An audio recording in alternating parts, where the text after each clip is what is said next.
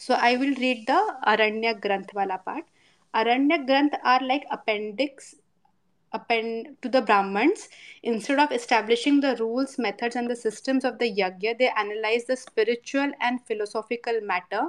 The ancient thinkers of India considered that the human life was unworthy of merely sensual pleasure and materialism. Rather, its goal was to rise above to experience profound spiritual consciousness. This condition in life motivates towards a deeper thought. Therefore, after an age, a householder was required to cut off himself from the worldly ties and live in forest to promote higher studies and med- meditation.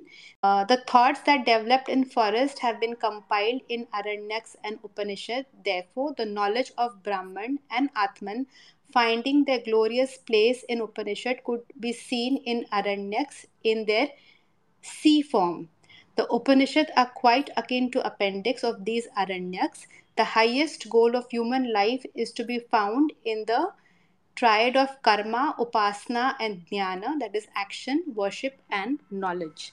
Ji Shri ji please तो सिर्फ़ या, या एक add करना था यहाँ पे कि आरण्यकास जो है in fact Upanishad are part of Aranyakas ऐसा देखना है हमको they are not individual to Aranyakas यहाँ पे ऑथर ने बताया कि they can be considered the appendix of Aranyakas but I would consider them a more subtle version of what has been said in Aranyakas but in a very story like manner तो वो है उपनिषद्स जी and जो एक बहुत interesting paragraph मैंने mark करके रखा है कि मैं आप लोगों के सामने पढ़ती हूँ आई जस्ट ओपन इट उसमें ये कहते हैं कि बचपन में गुरुकुल में श्लोकों को पढ़ाया गया। In gurukuls gurukuls prioritise memorisation before the analysis of meaning because even if the meaning of the Veda could be understood at a textual level the real benefit happens only when their true essence dawns upon the sadhaka's mind as an experiential truth तो अगर हम ये sentence पढ़े और फिर हम चार components को देखें वेद के and then we start relating them to different हमारे आश्रम मतलब हमारे स्टेजेस ऑफ़ लाइफ तो ये कंप्लीट पैटर्न कितना अच्छे से इट uh, फिट्स और कितने अच्छे से हमें समझ में आता है कि पहले हम सिर्फ़ वो श्लोक समझते हैं सीखते हैं बचपन में उसको हम हमारे गृहस्थ आश्रम के टाइम पे उसका हम एप्लीकेशन उसका एक्सपेंशन उसका एक्चुअल मीनिंग समझते हैं। एंड ये हमारे कर्म कांड में आते हैं। एंड फिर इसका जो फिलोसोफिकल या हायर लेवल कॉन्शियस के लिए हमारे जो ज़रूरी है, वो सब हम चालू करते हैं फ्रॉम आर वनप्रस्थ आश्रम एंड हमारा संन्यास वाला ashram. Correct Shri ji these are mere recommendation Akanksha ji uh, इनको रिकमेंडेशन इसलिए बोलना चाहिए क्योंकि uh, हमने जब गुरुकुल uh, का स्पेस किया था तो उसमें मैं बता रहा था तो उसमें जो यूनिवर्सिटीज होते थे हमारे यूनिवर्सिटी स्टाइल के बड़े वाले गुरुकुल वहाँ पे uh, it was mostly these same things uh, aranyakas and brahmanas and even upanishads everything was being analyzed वो पढ़ा रहे थे वहाँ पे तो these are mere recommendations for the common man that you know in your life you can apply it this way तो cycle बनाने के लिए बिकॉज़ uh, हमारे यहाँ छोड़ते नहीं है ना सबको एक सिस्टम बनाना हमको बहुत पसंद है इंडिया में तो वो करने में ये हुआ था बस जी मतलब a simple way of looking at it is what I thought that paragraph said and also what we realised in yesterday's discussion is कि वेद हमारे सुप्रीम है, उसके बाद हमारे स्मृति आई, पुराण आए, बहुत सारा बाद में लिटरेचर आया बट कहीं पे भी अगर कॉन्फ्लिक्ट होता है तो वेदों में जो लिखा है, उसी को हम सुप्रीम मानते हैं। एंड जो हमारा पद्धति एंड नॉलेज ये दो एस्पेक्ट्स है वेदों के, दो पार्ट्स है जिसे हम रिचुअल एंड नॉलेज कहेंगे। एंड ये अलग नहीं है, इनमें एक अंडरलाइंग हारमनी है। वन सपोर्ट्स दी अदर एक के बिना दूसरा इनकम्प्लीट है। और ये समझने के लिए you are you need higher order thinking एकदम बेसिक आदमी शायद जब, जो कर्म कांड में फोकस कर रहे हैं, वो ये बात नहीं समझ पाएँगे कि उसी से आपका नॉलेज में गेन हो रहा है तो ये हारमनी जो है I think experts like Shriji and Ravi ji can explain what ये what is the in this. In other than other than that we we have seen कि हर चीज़ जो वेदों में एक्सप्लेन की है, वो तीन लेवल पे हम उसको इंटरप्रेट कर सकते हैं। हमको कॉन्टेक्स्ट देखना बहुत ज़रूरी है। एक है अधि अधि भौतिक विच इज़ नेचुरल हमारे आजू बाजू नेचुरल फ़िज़िकल वर्ल्ड में। एक है आधि दैविक उसको हम आदि दैविक फॉर्म में देख सकते हैं एंड एक है आध्यात्मिक, उसको हम स्पिरिचुअल फॉर्म में भी देख सकते हैं। तो वो वर्ड को समझना, उसका वो एंटायर श्लोक को समझना, उसका कॉन्टेक्ट समझना तो उसको हम तीन डिफरेंट लेवल पे उसको इंटरप्रेट कर सकते हैं। Also the correct pronunciations emphasis किस तरह से वो मीटर और वो जो पार्ट है the Sanskrit part and the grammatical part and जो वो अगर एक्यूरेटली हम नहीं यूज़ करेंगे तो भी मीनिंग डिस्टॉर्ट होगा एंड तो भी हमें नहीं समझ में आएगा। ऑल्सो अगर हमने करेक्टली हमारे कोई भी श्लोक को चैंट किया तो उससे जो वाइब्रेशंस आएँगे और उससे जो हमको एक एक बेनिफिट मिल रहा है that is the lowest level जो जिस पे आज की दुनिया में हम फोकस कर रहे हैं वी से कि हम भी एक हीलिंग हो रही है हमारी according to what is described in the way that is the basic और उसके ऊपर there is madhyama there is pashyanti and there is para there are different levels and we as human beings with हमारे उतने receptors developed ही नहीं हैं, कि हम परा के स्टेज पे पहुँचे I think we are still at the vaikhari stage correct me if i'm wrong uh, shriji but this is just an overview of what uh, was discussed yesterday in the first session. तो and I also would want to mention here जो नए listeners जुड़े हैं कि रवि जी ने खुद दो books लिखी है गौ संहिता एंड कृषि संहिता एंड एक वृक्ष आयुर्वेद ऐसा एक उपवेद है जिसपे इनकी स्टडी है। और मुझे ये पता ही नहीं था कि आयुर्वेद के जैसे वृक्षों के लिए भी एक प्रॉपर आयुर्वेद है एज अ उपवेद एंड इसमें एक प्रॉपर वे में एक इन अ सनातनी वे एग्रीकल्चर कैसे हो सकता है? इन अ होलिस्टिक वे उस पर पूरा इनका रिसर्च है और इन्होंने बुक लिखी है, जिसमें उसका इकोनॉमिक्स आप उसमें आपका पूरा प्रॉफिट्स क्या करना है क्या कैसे करना है ये पूरा डिटेल में in simple way Ravi ji ने लिखी है ये बुक।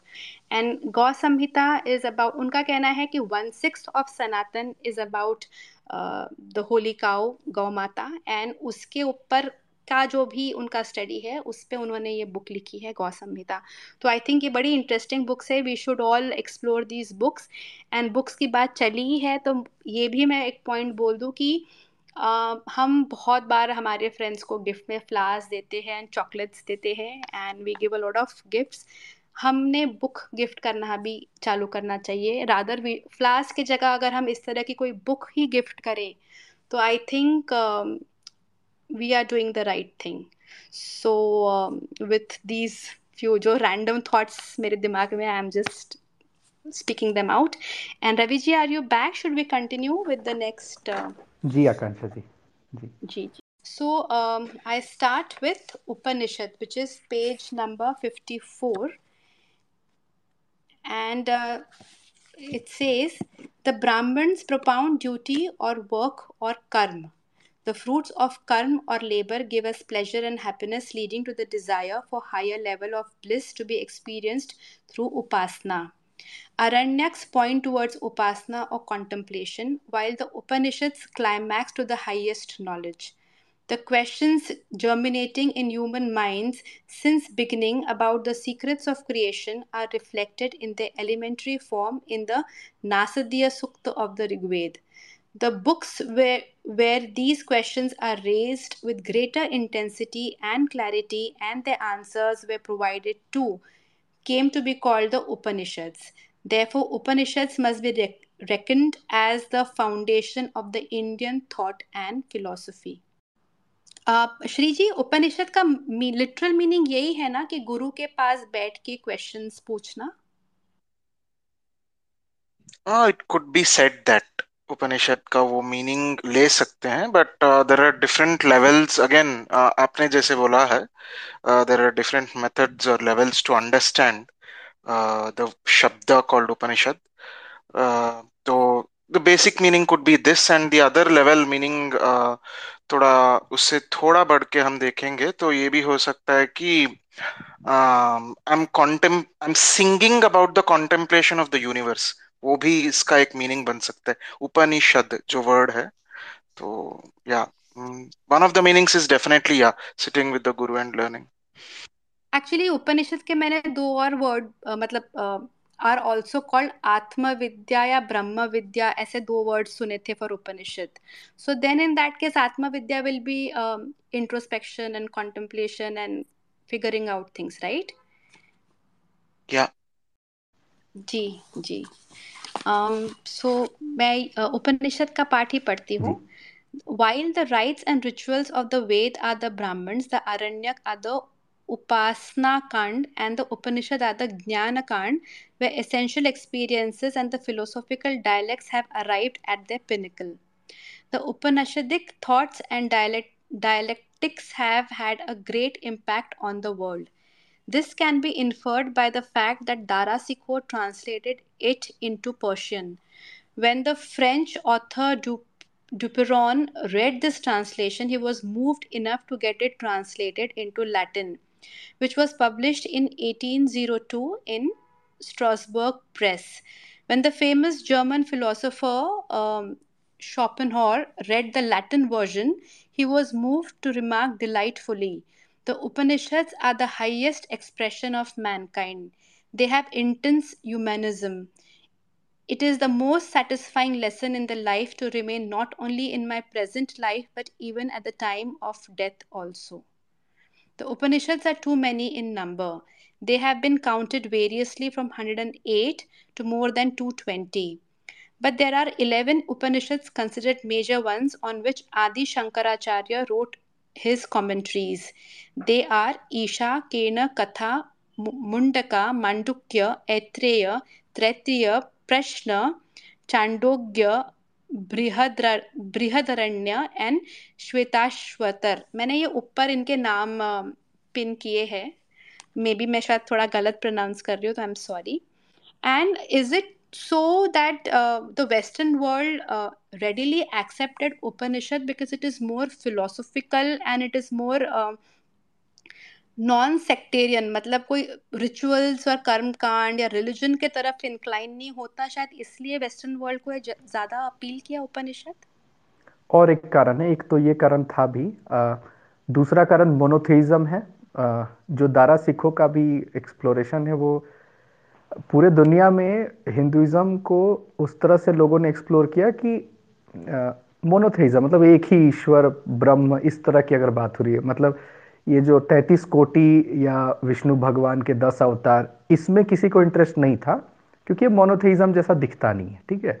तो पहला हो गया कर्मकांड रिचुअल्स नहीं मिले, दूसरा मोनोथेइज्म हो गया, और तीसरा तीसरा इसका जो नेचर है, वो डायलॉग्स के रूप में क्वेश्चंस के रूप में है, और जीवन में आपको हर चीज़ पे डाउट हो सकता है, एक चीज़ पे कभी नहीं डाउट होगा।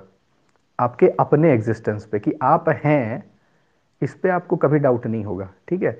तो उपनिषद का जो नेचर है वो सेल्फ से ज़्यादा बात करता है। मतलब दो तरीका हो सकता है आ, समझने का। एक है गॉड वाला अप्रोच मतलब ब्रह्मांड को परमात्मा को आप समझे। और दूसरा है जीवात्मा को समझिए और सेल्फ को समझिए ठीक है?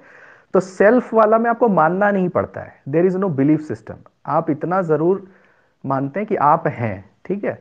तो सेल्फ का एक्सप्लोरेशन करके और फिर ब्रह्म से उसका इक्विवेलेंस स्टैब्लिश हो जाता है मतलब ये उपनिषद में। तो ये जो अप्रोच है कि अननोन को एक्सप्लोर नहीं किया जा रहा है। नोन को ही सही ढंग से जो जीवन भर नहीं जान पाते हम लोग, उसी को एक्सप्लोर किया जाए। तो ये अप्रोच किसी भी व्यक्ति को, नास्तिक हो एरोगेंट हो, तार्किक हो साइंटिफिक हो, किसी को भी हाँ इसमें भक्ति नहीं आ पाएगी। मतलब क्योंकि आप अपनी ही बात कर रहे हैं तो कॉन्ट्राडिक्शन आएगा कि हम जब सोचते हैं तो वो माइंड सोचता है कि आत्मा सोचता है। ये थोड़ा टफ क्वेश्चन है, ठीक है? बुद्धि कब काम करती है? इंद्रियाँ कब काम करती है, कब नहीं करती है? वैराग्य कैसे आ जाता है? ये सारे ना कॉम्प्लिकेटेड क्वेश्चन है तो ये क्वेश्चन इतने इंट्रिगिंग है कि सामने वाले को ऑ में डाल देते कि अरे भाई साहब, इतना कोई पूछ कैसे सकता है? ये बड़ा टफ क्वेश्चन है मतलब। तो इस शैली की वजह से इसको पसंद किया गया। शोपेनहावर में तो ये तो ये कहा दिया कि जो एडी और बीसी में जो हम ये जो कैलेंडर चलता है, उसको बिफोर उपनिषद और आफ्टर उपनिषद कर देना चाहिए। मतलब क्योंकि इंसान जो है ह्यूमन माइंड इससे ज़्यादा सोच नहीं सकता है। ये डॉक्टर सर्वपल्ली राधा कृष्णन हो अरविंदो घोष हो पूरे दुनिया में आ, तो क्या हम ये कह सकते हैं कि Upanishad form the central core of spiritual content of Sanatan? ये हार्ड क्वेश्चंस और फाइनल अंडरस्टैंडिंग है इसीलिए वेद अंत अंत मतलब एंड नहीं होता है। मतलब एंड में क्या होता है? कंक्लूजन होता है ठीक है? इसीलिए वेदांत इसको कहते हैं हम लोग वेद अंत।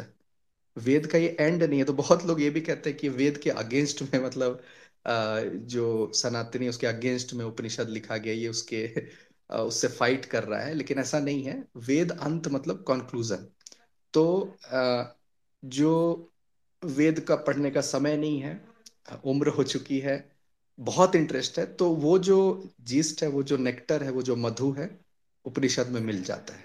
कम समय में लेकिन हाँ आपको बार बार जाना पड़ता है, क्योंकि ये समझ में नहीं आएगी, क्योंकि आपने तो क्लास वन से नाइन तक मिस कर दिया, आप सीधा टेंथ क्लास समझना चाह रहे हैं।